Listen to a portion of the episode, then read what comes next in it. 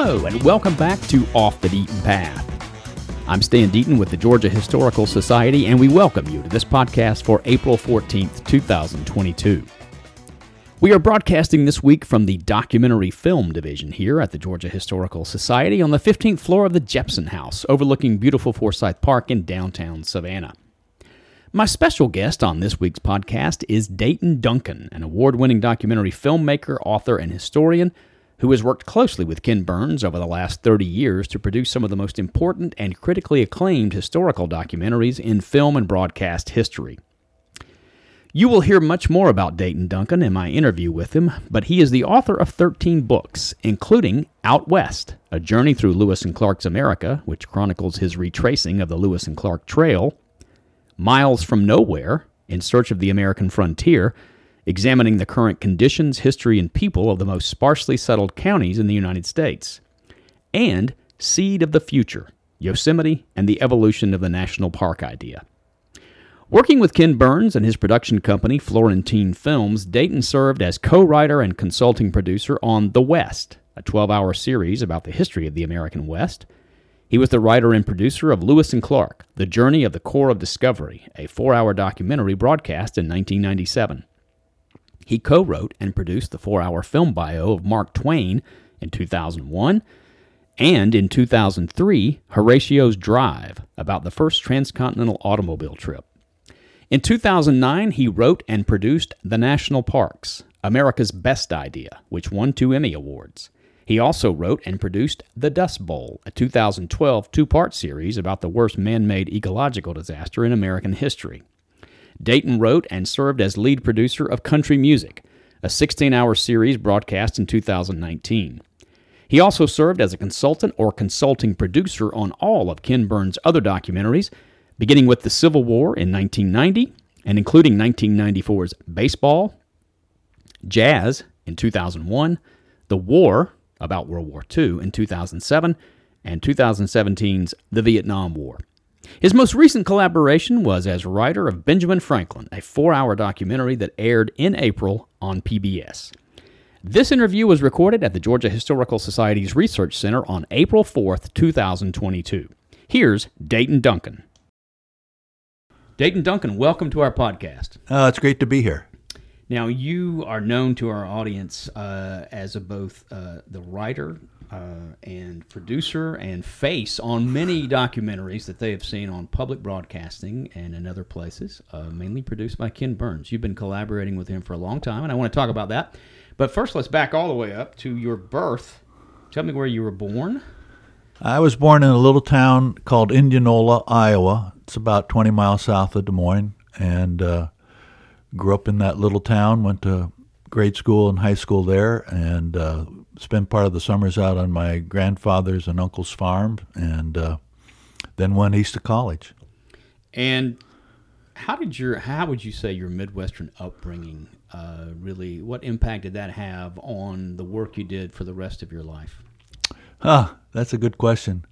I, I, in retrospect, I think one of the formative moments of my life when I was um, nine years old. My family, uh, both my parents worked, and we didn't um, couldn't afford real vacations per se. You know, when my dad had time off, he'd paint the house. Uh, occasionally, we'd go uh, up and go fishing in uh, Minnesota, but we took one real vacation when I was nine years old, and my mom. We decided to go to national parks to the west in South Dakota, Wyoming, Montana, and so forth. And my mom least led me to the impression that I was kind of instrumental in trying to plan this. And so I sent off, this was before the internet, uh, this 1959. Uh, and I sent off to all these states and got their travel brochures and maps and looked through those things and said, Oh, I think we ought to go here and we ought to go here and we ought to go here. And she'd also said, We're going to go to national parks for two reasons. That she thought they were important, but mainly because we could afford it. And um, looking back on it, um, you know, that experience of going out into the Great Plains in South Dakota, seeing the Badlands and seeing the Black Hills, going to what was then called Custer's Battlefield, now uh, Little Bighorn National uh, Battlefield's historic site. um, Yellowstone National Park, Grand Tetons National Park, Dinosaur National. I can still walk you through almost day to day of it, and um, I don't know. I think that opened up a, a, whole different world to me, both in terms of the physicality of the space of this nation and also its history. Mm-hmm. You know, I, we were we were going along in the little Bighorn battlefield, and I looked uh, I looked down on the ground near where my dad was standing. I said, "Wait, Dad, don't stop! Look, there's an arrowhead." And I reached down and picked it up, and I I was pretty sure that was probably either Crazy Horse's or Sitting Bull's. mm-hmm. And it wasn't until I was a father myself that I realized my dad had bought it at the gift store and sort of dropped it right before he sort of drew my attention um, over there. But it opened up this whole new prospect for me. And now, as I look back on my life, uh, much of my professional life as a writer and a filmmaker has been about those two things the physicality, the, ge- the sheer size and geography of the United States and what that meant to us as a, as a nation, and this, you know, both physical and metaphoric journey that our nation has undergone, mostly from east to west, um, and how that showed up in the choices I made on the first books that I was writing, uh, the choices that I made in encouraging films that um, Ken has done.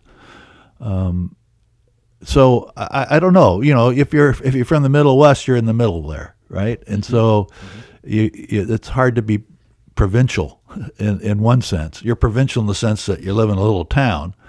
Uh, going east to Philadelphia to college was a, a shock to me, but um, but you're in the middle, and so you're interested in north, south, east, and west of you because that's where a lot of the stuff is. Mm-hmm. Uh, and I think that has uh, influenced me a lot. It also influenced me in this respect is that I, am uh, and I learned this going to school in Philadelphia, is that I'm a small town kid. You know, I know the pros and cons of living in a small town where there are no secrets, everybody knows you, but at the same time, everybody knows you. Um, and uh, chose over the, my adult life that I prefer living in small towns than in big cities. Did your did the love of the physicality and the and the West did that translate into a love of the outdoors throughout your life? Do you enjoy being outside and, in, and experiencing things like, for instance, Lewis and Clark experience? Yeah, I mean, I, I I wouldn't I wouldn't overstate that I'm an outdoorsman in the sense that I you know I've camped a lot and uh, uh, been in every single one of the national parks mm. when I was working on some of many of which I'd been to working on books and many of them and then uh, and then all of them when we uh, doing the film on the national parks. So I love being out there. I also like taking a shower and having a hot breakfast. So uh, you know, if if you can find that sweet spot, or if you're going to be out camping, mm-hmm. if you can do it with an outfitter, and so you don't have to be worried during the day, where the heck are we going to be camping tonight? Mm-hmm. What are we having for dinner, supper? Um, and will there be hot coffee in the morning and maybe the smell of bacon frying? Uh, that's the that's that's my kind of outdoors uh, experience. I should tell our audience too that uh, you are now uh, a part-time resident of Georgia. I am, How Savannah. Diane and I, uh, my wife, came down here in March of 2018 just to get away from the rigors of the New Hampshire winter for a month. Um, she was really tired of the dark and the cold and the ice, particularly she had slipped on the ice and had a concussion the year before, and two years before that I had done the same thing. So she said, "We're getting at an age we probably ought to stay away from the ice as much as possible." And she selected uh, Savannah to come, and I was writing the companion book for um, for the country music uh, film at the time, and so I said, as long as it's got a place that's got a porch that I can sit on and write in the mornings and smoke my pipe. I'm a pipe smoker, and I'm not allowed to smoke the pipe inside. Uh, but it's a habit that is particularly connected in my mind to writing. Um, then that sounds fine. We were here for a month, and while I was writing, Diane was walking through this wonderful city, and in the afternoon would take me to the places she'd been visiting. And before we knew it, we were looking for a place to live. And I'm a guy for whom you know an impulse buy is a second Snickers bar, but before we left here at a month, we had made a deposit on a little row house uh, in the historic district, and we try to spend as much of the winter as we can here. We love the city; it's uh, it's just enchanting. It's a great, great place. There's so much going on. Our son um, has just taken an apartment here. He's an aspiring singer songwriter. He's been helping me on the last couple of films, um, and he's hoping to get connected to the music scene. Some of his compositions have uh, appeared in some of our films that uh, we've made, and quite a few of them in the Ben Franklin film that's just come out. Um, but so we're connected to it, and uh, he loves it. We love it. Our our daughter, who's older than Will, um, lives in um, between New England and, and California, but um, she loves it down here too. And you're here from from when to when? Oh, we uh, this year we're here from January uh, into mid-April. Uh, we're hoping next year perhaps to come down in November and maybe have Christmas here and Thanksgiving, and stay, you know, into late April. And uh, you know, it makes sense to be here in those months uh, and not here in the months uh, in between when we can be in New Hampshire where it's glorious. I was going to say your other home is Walpole, New Hampshire. Yeah. Mm-hmm. Um, I want to talk about how you learned and honed the craft of writing, uh-huh. which you which you did a lot of. So you go uh, from Iowa to you said east to college. Where'd you go to college? I went to uh, the University of Pennsylvania in Philadelphia, mm-hmm. and I studied German literature for reasons I can't even recall. Uh, I don't know what I was thinking. Um, after I graduated, I moved to New Hampshire. Um, I was a conscientious objector. I did I did two years of alternative service, working in a hospital in uh, New Hampshire. And when that was over, I was originally planning to go to graduate school in American literature, but instead had gotten a part-time job on a newspaper. And I realized how much I loved being a reporter. I loved going out and finding things out, interviewing people. Mm I loved researching into things. I really loved uh, the challenge of trying to then write a story that is, you know, accurate, um, flows, um, in in certain instances can be either entertaining or compelling, uh, but not necessarily has to be that. Um, and I loved, I'll be honest, loved seeing my byline on the front page of a newspaper. So I was a newspaper man for about eight years. Uh, you know, moved my way up to being a, a, a, editor. I wrote a Smart Aleck column, that uh, weekly column that about 17 papers in northern New England carried. Um, then went into writing freelance um, articles, um, and uh, you know what? I, um, and then I went. In, I, I was then went back and forth with uh, politics. I was the chief of staff for a governor of New Hampshire for two terms. I worked for Walter Mondale on his presidential campaign as his uh, deputy, essentially traveling press secretary for a year and a half. I did the same thing for Michael Dukakis. In 1984 and 1988. That's right. Mm-hmm. And they both lost, not to give it away. uh, but that, that, that, that provides you with a lot of extra time to go back to writing, which is what I did. And so then I moved from writing magazine articles to writing books. When did you write your first book? My first book, called Out West, is about my retracing of the Lewis and Clark Trail. Um, I did a magazine story in 1983 and then got a book contract that I then retraced it again uh, to get more material in uh, after Mondale lost in 85, and it came out in 87. So that was my that was my first book, and um, you know I'm not. Uh, I think it was my uh, time in politics that really ignited my passion for history. I was interested in it before that, but I wasn't passionate about it. But being in a place where you're trying to make decisions and you don't know what the outcome was going to be, you really feel like, well, this is actually what history is. It's human beings, you know, not knowing what tomorrow will will bring, uh, nonetheless having to confront it and uh, and making decisions, some of which turn out for the better, and some of them blow up in your face. Um, and that uh, reignited my rereading of history, and somebody gave me a one volume edition of the Lewis and Clark journals, and I was hooked from the start. And I saw in Meriwether Lewis, who had been the chief assistant to President Jefferson, something of myself, also long winded when he wrote.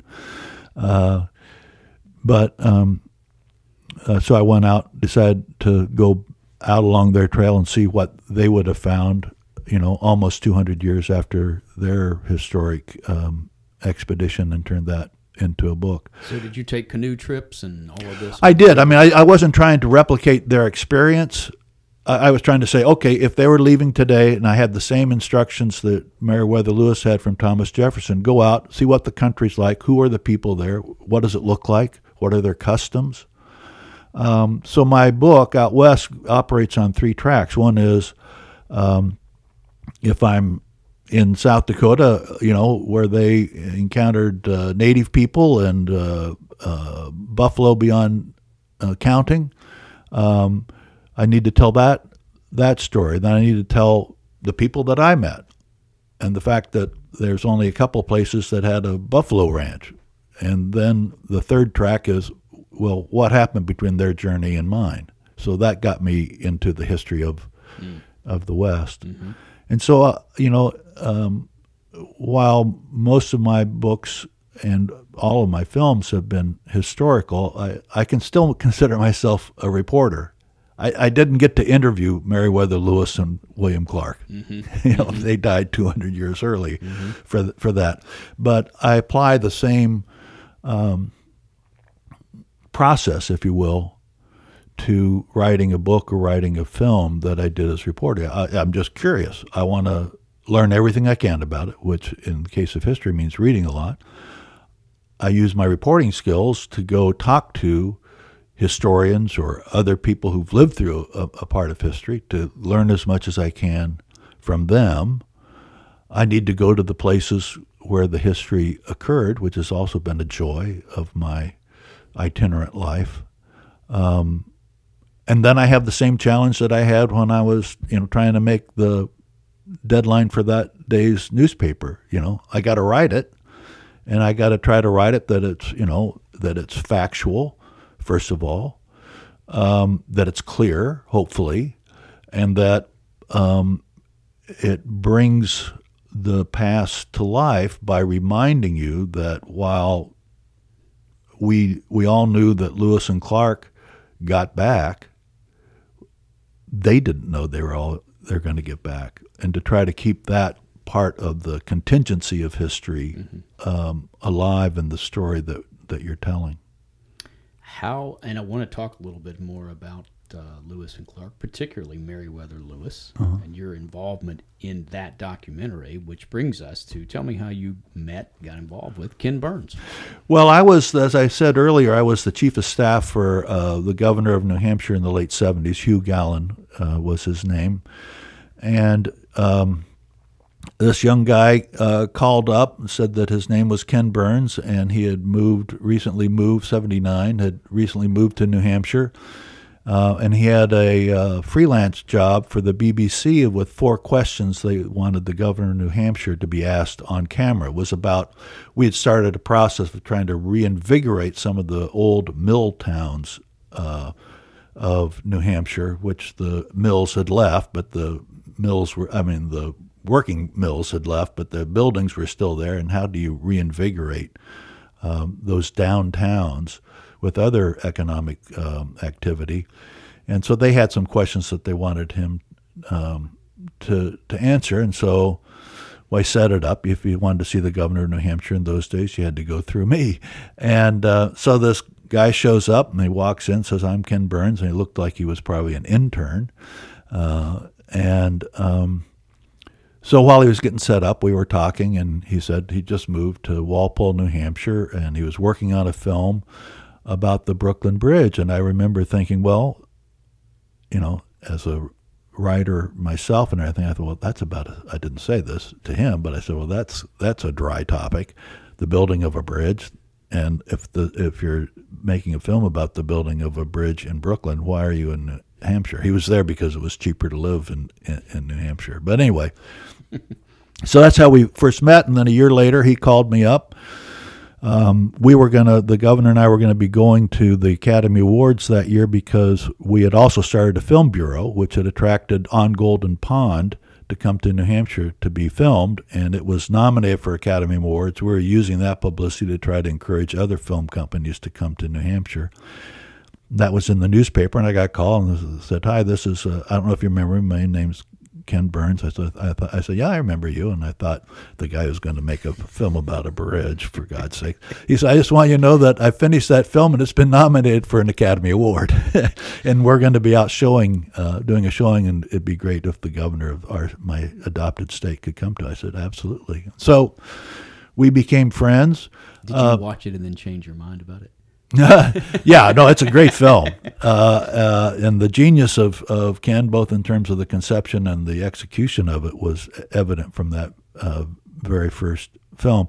So it turned out we had uh, mutual interest. We both have a passion for the American story. Uh, we learned as we became friends uh, I was starting my family and he was starting his, and we learned that we both read the Declaration of Independence aloud to our eye rolling children every Independence Day because we both have this um, deep belief in the words of the founding document and a deep curiosity and passion for the story of this journey this experiment in democracy that began then and the un, you know, unfinished journey uh, that's gone in fits and starts with stumbles and errors, but but but also some great triumphs. Um, that we are just fascinated by that and all the different aspects um, of that. And so I was writing books at that time, and I'd let him read my manuscripts, and he was making other films, and he'd bring me in just to sit and watch a um, a screening of one in progress, and I would tell him not as an expert on the topic, but I'd say, you know, I was confused here, or this is really good. This stuff right here is really good, and you ought to do the more you can do of this this kind of stuff, the the you know the better. Um, and over time, um, I sent him a list of of story ideas. I'd moved out to Kansas for a while and was working on my third book called Miles from Nowhere about the most sparsely settled counties in the United States, but all in the West. And I sent him a list of um, film ideas. Um, and um, he came out to visit for uh, a while, and uh, he said, "I, I think I'm going to do this one on the West that you're you're doing, but if I'm going to do it, I want you to be involved in it as well." And so by happenstance, I switched from just writing books to becoming, you know, because I knew the West very well. I've been traveling it for, by that point, 10 years. Um, I knew the places to go film. I knew many of the historians that ought to be interviewed. Um, and I got involved and became the co-writer and a consulting producer on that. And um, then we went on from then. And you know, I, I am just very lucky. Uh, the films that I uh, well, I, have uh, since that time I've just been, generally been a consultant on films that I'm not writing and producing with Ken. Um, in that same capacity of coming and sitting down and looking at it or reading a script by Geoff Ward and say, here's my two cents worth. But the ones that I write and produce are ones that I suggested.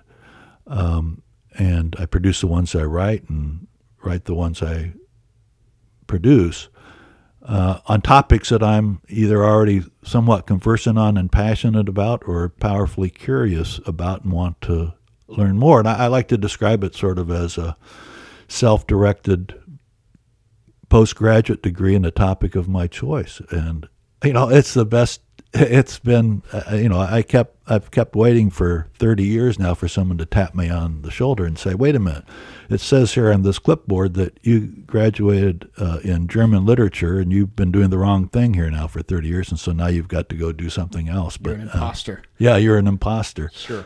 Yeah.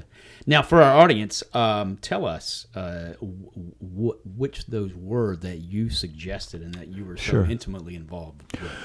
Uh, well, The West, a big series that came out in 1996.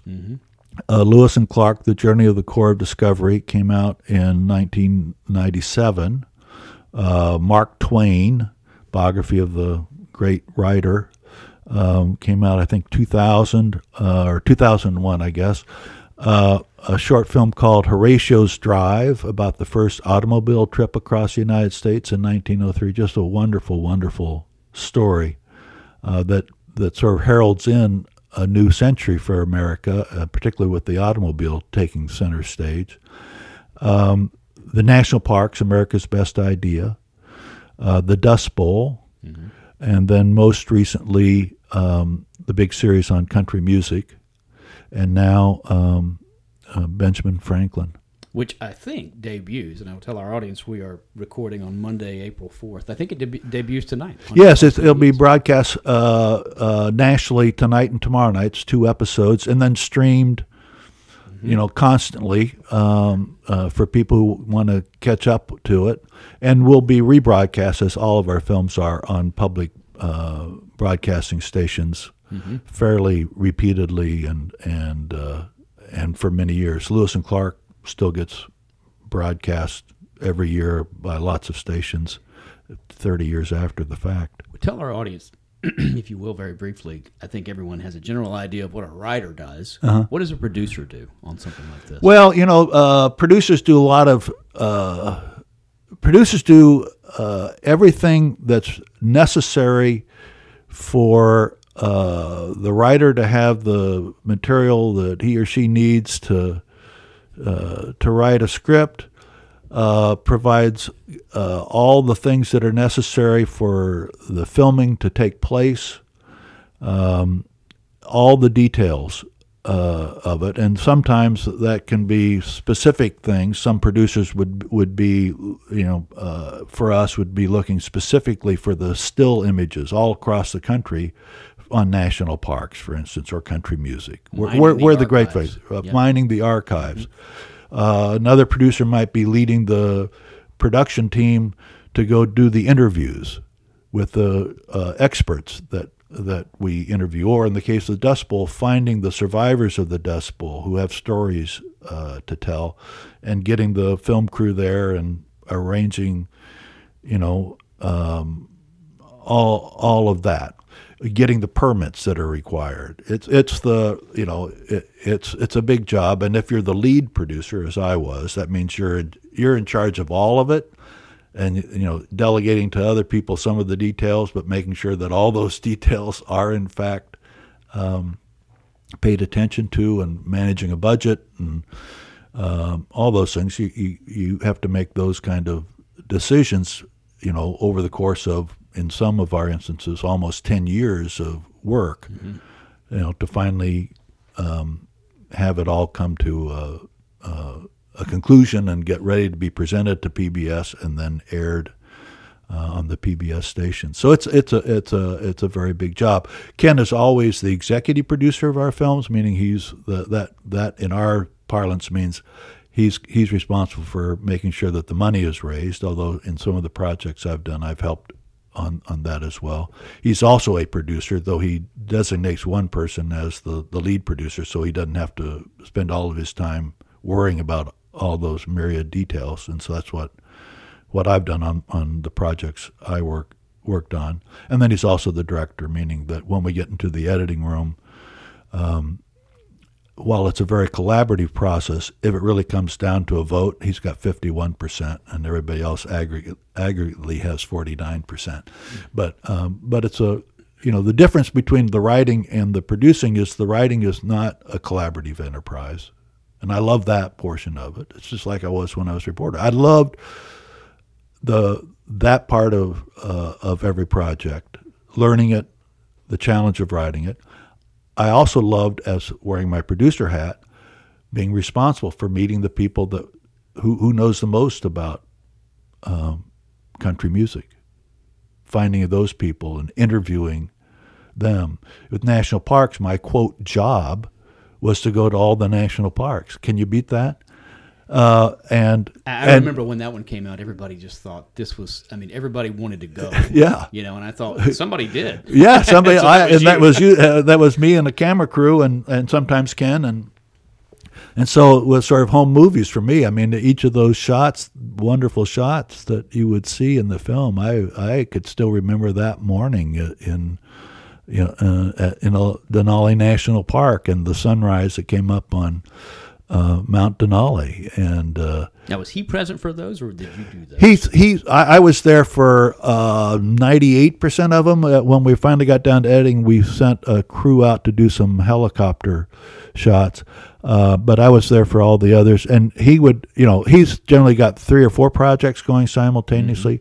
The ones that I produce, I would try to make sure that three or four important of uh, of the film of the film trips were in a way that that his schedule would allow him to come. He loves nothing more than doing that. It's just that he's got other duties on, on other projects, yeah, uh, and so sunrise and sunset shots in all of the documentaries are just fantastic. well, yeah. I mean, you know, uh, as Ken says, God is our lighting director. Uh, you know, we we the morning light is the best light, and the sun, you know, the evening, the gloaming, as uh, as John Muir would have called it, is also a beautiful light. The shadows are longer, the colors are different, and the things stand out more. And so, you know, it, if you're shooting national parks, or when we were shooting Lewis and Clark, you know, if you're in Montana and it's June and you want to be out on the Missouri River um, uh, or out on the plains in a remote part of the West at sunrise, well, the sunrise is at 4:30, and we try to be in place at least 45 minutes ahead of time. And if you want to be there when the sun sets, that's like at nine. And by the time you get back to your motel room, it's like midnight, and you got to get up at three the next morning to get back out there.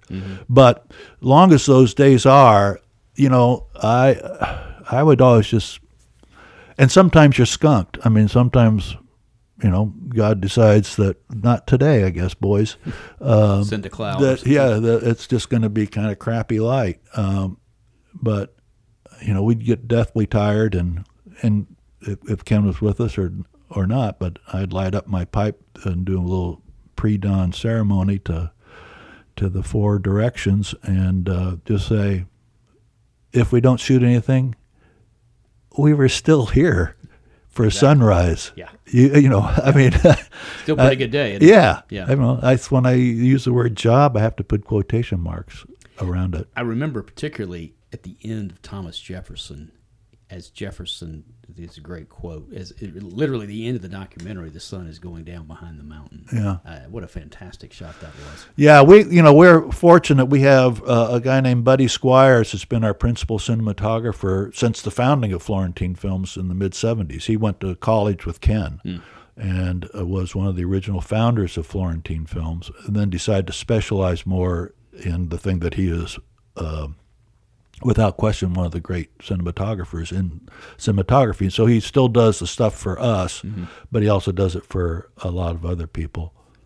How hard is it to get Ken Burns to uh, like one of your ideas? I mean, tell us how that works. Do you sit around a room like this and kick things around? I had the fortune to meet him uh, as The War was debuting. I met him in Atlanta at Georgia Public Broadcasting at a luncheon, and I asked him, you know, when are you going to do the American Revolution, which was my particular uh, thing I was interested in. He said that he had kind of done it with Jefferson, and of course, now many years later, he's done it with Benjamin Franklin that's coming out. But he said, you know, a lot of it has to do with the visual part of it. Um, that, that you have to be able to illustrate what it is you're talking about.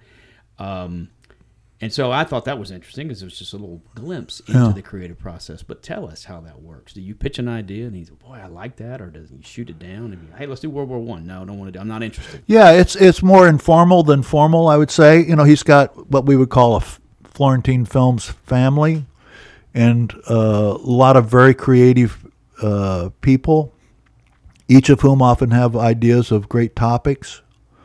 Um, certainly in my case, you know, uh, there are these ones that I wanted, I thought we ought to make, and that I wanted, if we were making it, I wanted to be the one um, uh, to do it. Um, generally, it needs to be about Amer- American history. Um, I'll tell you. Um, so with national parks, I came up with the idea that we ought to do a, series on national parks, and it was not going to be a travelogue or a nature show. It was about the national park idea, which to me is the Declaration of Independence applied to the landscape. Only in a nation founded on something like the Declaration of Independence would ultimately come to the conclusion that the most majestic and sacred places in a landscape should be preserved not for the royal for royalty or the rich or the well connected as it had been from time immemorial in every nation but in our nation we finally said no those special places need to be saved for all time for everyone. And that was as radical an idea when it happened in the mid 19th century as the declaration of independence was radical a century earlier. And so my thought was, I want to approach these places with that, this this this idea, and also that we take the places for granted, but if you turn over the rock of any national park, what you discover in that story is the opposite of what we think. It's not from the top down. It's somebody who fell in love with the place or a group of people who fell in love with the place so desperately that they wanted it preserved so that other people in generations they would never know or meet could have that same experience. That's what I wanted to get across. And um, because our natural inclination is not to preserve, it's right? build, pave, our our, our national history is not one of saving those things. It's paving them, as you say, or that beautiful river. Let's dam it. Oh, those mountains. Maybe there's precious metals underneath. That forest forest needs to be cut down. You know, um, that's the basic part of our history. But another part of our history is that, at least on occasions, to step back and say, no, uh, let's save it. But anyway, so um, I'm, you know, thought about and I went and sit down with Ken. I said, okay, I've got this idea for. Uh, and uh, for a film series, and I said it's the national parks, and it's it's it was the the first uh, uh, expression of it was in the midst of the Civil War when Abraham Lincoln, his favorite president, uh, decided to set aside Yosemite uh, Valley, though they entrusted it with the state at the first.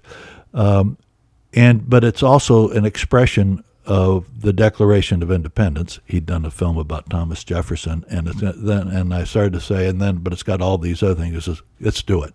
So I don't know. It took me I don't 45 seconds to a minute and a half. Horatio's Drive, I started um, suggesting to him, uh, well, it took uh, almost eight or nine years to finally get him to agree on that because he just wasn't quite sure. And then, uh, working with my wife, Diane, also a former reporter, we uncovered the letters that Horatio Nelson Jackson sent to his wife after he bought a car, made a bet in San Francisco that a car could actually be driven across the United States. It had never happened before. Um, and found the letters uh, that he wrote, and so Ken um, agreed to do that. And so that if you average that, that's it took about five years then between what it took for for that and the minute and a half. Uh, you know, I gave him the autobiography of, of Benjamin Franklin in 1992, and I said, sometime you should do a film about this fella. And so that's 30 years ago. I think the thing that prompted him more to finally do it was that he had dinner with Walter Isaacson, the wrote the great biography of it. Mm-hmm. But I still claim that I pr- proposed it in 1992, and uh, we're going to be doing a film about the American buffalo, which I proposed in 1989. So it's got to. So obviously he's got to sign. He's got to sign on to him, and he's got to figure that it's um, that it's a worthwhile uh, film that helps us in this quest that we have of of trying to tell the American story through biography, through characters, through story, that are significant moments or significant people or interesting uh, ways of looking at who we are as Americans and taken all together then all those films uh, create a tapestry of you know, of the American experience. And a lot of times we go over a certain area of time, but from a d- little different angle. You know, we did the Dust Bowl; took place in the 1930s. It's both an environmental story and an economic story, and a story of great suffering and of human um, misguidedness of plowing up a place that shouldn't have been plowed up, uh, of er- human arrogance, but also human suffering and also human perseverance that takes place during the Great Depression.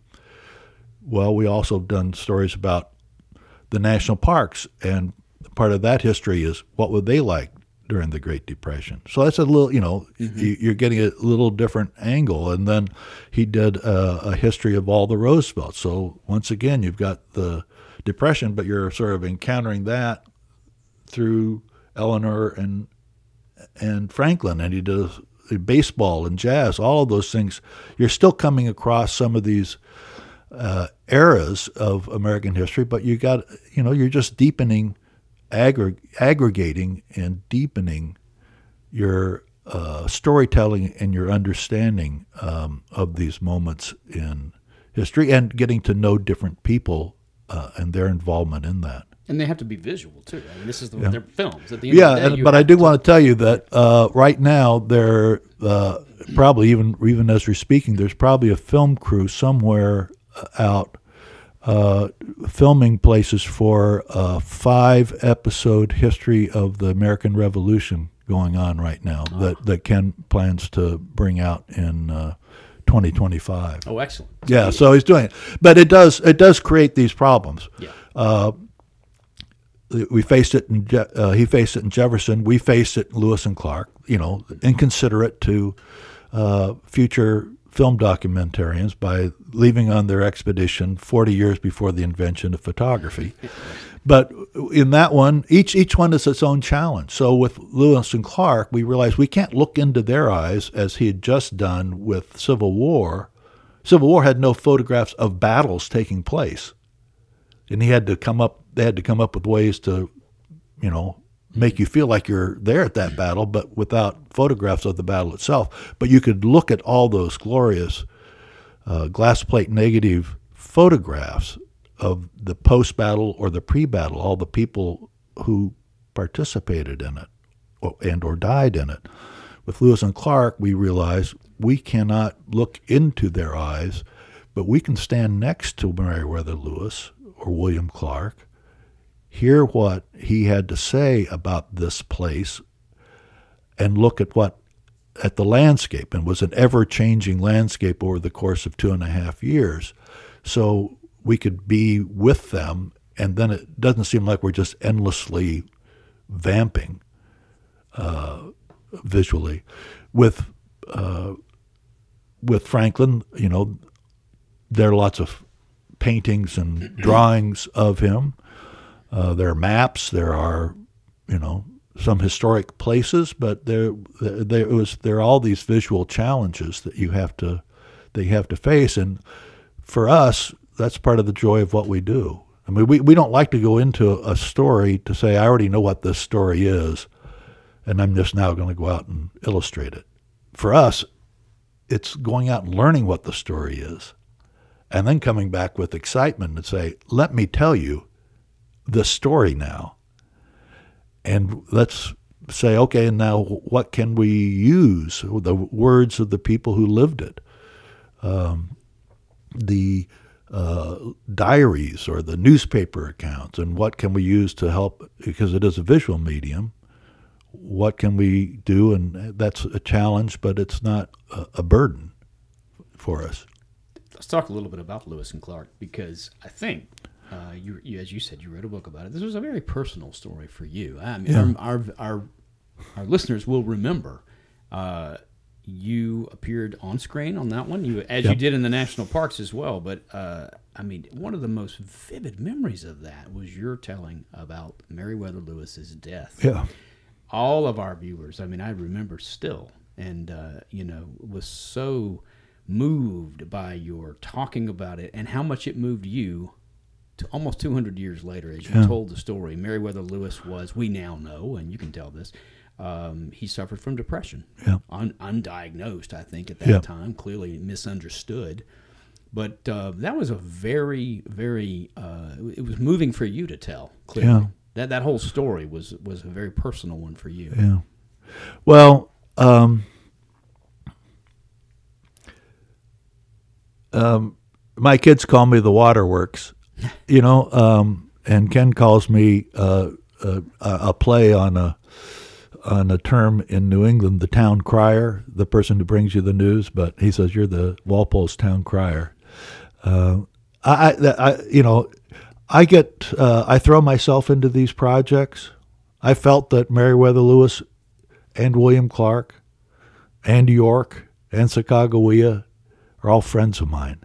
I mean, I just spent so much time, particularly on the Lewis and Clark story. I've written three books about it since 1983. Not a year has gone by that I haven't gone somewhere out along the trail. So it's it's it's it's embedded in my bloodstream. Um, but I get that I get that wrapped up on the other projects I do. I mean, I, I it's just uh, and um, I've always wished that I was better able at uh, uh, not you know keeping the waterworks uh, in check. And uh, my wife and uh, my kids used to be embarrassed by it, but they they've gotten they've gotten over it. But um, it is it does become personal to me, or it just there's something about the about the pathos or something about uh, you know it can also be a triumphant moment, and I'll I'll, I'll get misty eyed, uh, and it's just because you know I've worked so hard at trying to write a script or a book that tries to put you in the place of those people. Um, and um, that I've, you know, that they become friends, even though uh, two centuries separate us. Or sometimes not even they're friends, they're just acquaintances, but I still feel that moment. Um, It demonstrates a strong connection to the past, to these people as people. It yeah, seems to me. yeah, I, I, you know, I think so. I mean, I, I firmly, when I was working on Lewis and Clark, my first book, and then on the West, um, I'm a firm believer that uh, a geographic space, you know, exists not only in the coordinates of longitude and latitude of north and south, miles this way or that way. It is. It also exists in layers of time. So, a, a, a point on the, you know, if you go to South Pass in Wyoming and stand there, particularly in some of those places that have not necessarily changed that much from the time that some of their, you know, the reason that we remember them occurred. Um, you can stand there and understand and feel, or at least imagine, what it must have been like for the Mormons who went through there on their fleeing persecution in Missouri and looking for their Zion in the deserts of Utah.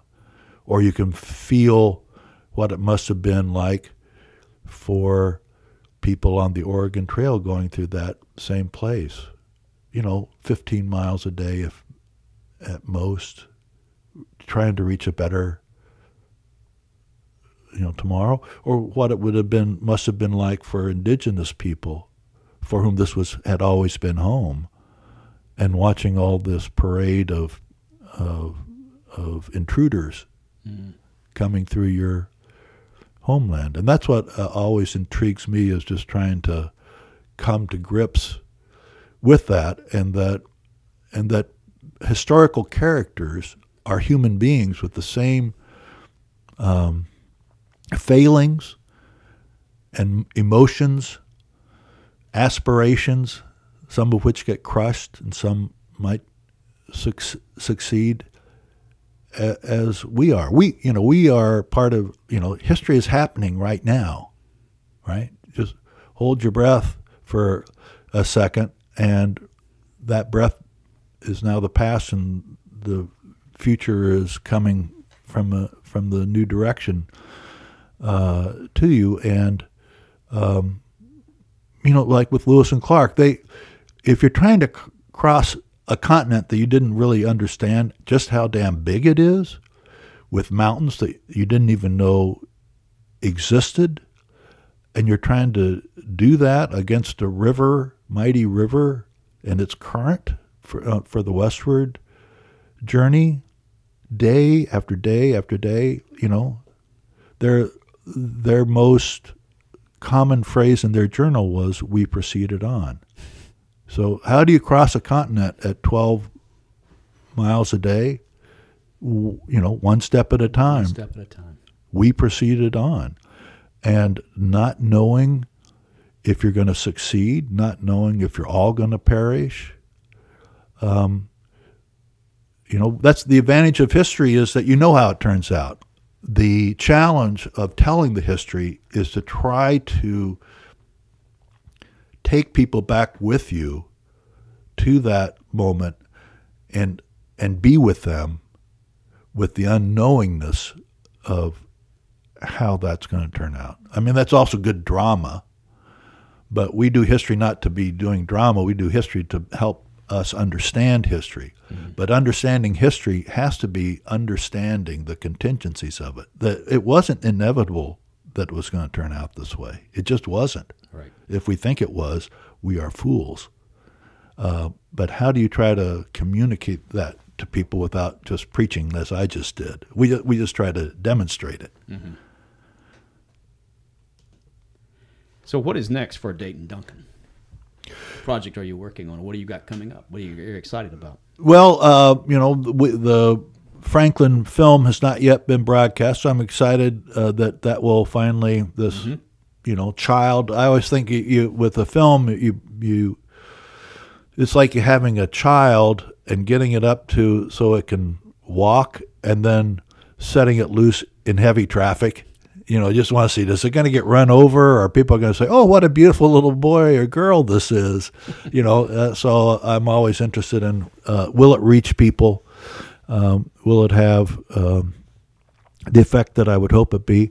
It would. I've been uh, working now uh, for a year and a half as well on writing the script, and I've written the early drafts of a script on the American Buffalo film that will come out either in 2023 or 2024. It's the story of the most magnificent animal on the North American continent, uh, the bison, the American buffalo.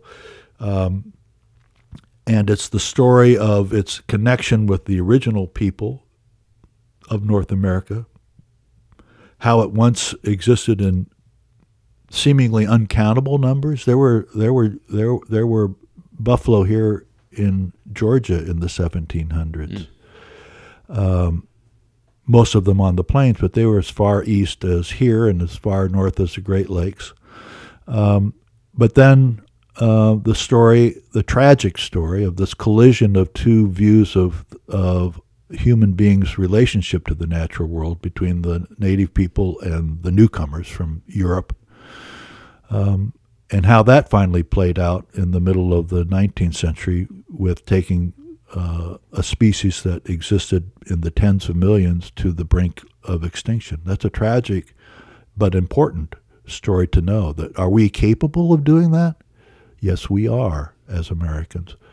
But the second half of that, and lesser known and lesser told story, which is the second half of that film, is the different, diverse groups of collections of people at different parts of the country who decided to try to save the bison from disappearing forever.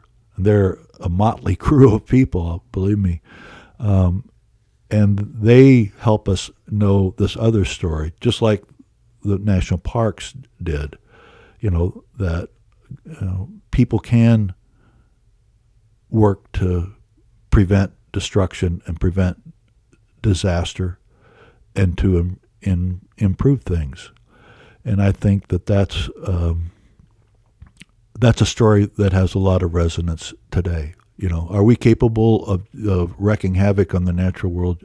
You bet we are. Part of who we are as Americans is, you know, let's dam that river, let's do this, let's do that. You know, um, but part of us, there's also a part that throws us back against that every once in a while, expressed in the national parks as well, to say no, no, not here, not that bad and we are capable um, with the combination of grassroots um, passion and ultimately government wisdom of stepping back from uh, the brink. And I hope that you know not only tells us the story of the, what is now the national mammal, the buffalo, but also uh, you know has applications to other things that we face today and then I hope to write some books. And then I'm then I, at least I'm saying then I'm done making documentary films. And I have a couple book projects I don't want to talk about, but that I would like to get get done before I cross the Great Divide. Well, I hope to see you in Savannah and maybe in the research center of the Georgia Historical Society, writing and researching. We're delighted to have you here, and I can't thank you enough for taking time to be. Well, I, I want to say that these the the historical society and, and libraries and those things are this is where this is where the DNA of who we are as a people is preserved, uh, and it's you know it's they they are so important and the work that the Georgia Historical Society does of first of all preserving, but secondly also helping to make uh, access to the story of of of this of this place. As I said, I, have come across things that I that I learned from looking through some of your stuff about the fact that the surprising fact that when Oglethorpe was first making his uh, here in Savannah, you know, trying to get Savannah and the colony of Georgia founded, had made a treaty with Tomochichi of the uh, Yamacraw uh, Indians, part of the Creek, uh, an offshoot of the Creeks, he was presented with a buffalo skin on which was painted uh, an eagle. And another Creek chief brought to him a buffalo skin that had painted on it the migration or origin story, the migration story, according to the Creeks, of who they were and where they came from on a buffalo skin. By 1759, the Provincial House of Commons voted to pass a law to say you can't hunt buffalo anymore. You, you, are not supposed to hunt buffalo anymore in these certain parts of uh, uh, of the colony. It by 18 the colony of Georgia. The colony of Georgia. Mm-hmm. By 1763, a different um, Creek chief was complaining to the governor uh, that the settlers were killing all the buffalo and destroying the habitat for it. Mm. And by uh, 1773, when William Bartram came through with in his journeys, he said that he couldn't find any buffalo, but he could he heard stories about it, could see signs of it, you know, and that in its own nutshell is what happened to the buffalo uh, you know, across uh, across the country. Absolutely. Wow, what a great story. Well, I look forward to uh, to hearing more about that, to seeing it uh, in this upcoming documentary. I wish you great luck with all the projects. Uh, again, thanks for taking time to be on our podcast. Oh, it's my pleasure. Thanks for having me. Thanks, Dayton. My thanks to Dayton Duncan for joining us on this podcast. The hardest working producer and engineer in show business, the czar of our Tallahassee office, as well as the captain of the GHS Mountain Unicycling team, is our very own Brendan Cannonball Crellin. Our director of the GHS One Man Damn Yankees fan club is Keith Pinstripes Stragaro. Our GHS coordinator of classroom indoctrination is still Lisa War Eagle Landers. The GHS Empress of the Historical Marker, Don't Call Them Monuments Division, is Elise 135 Words Butler. The director of the GHS ZZ Top Beard Division is Nate Sharp Dress Man Peterson. Our off the beaten path fact checker is Ella Fino. Our director of employee loyalty is Upton Leftus. Our staff director of Three Stooges Studies is Lee Iapocca. Our GHS bungee jumping instructor is Hugo First.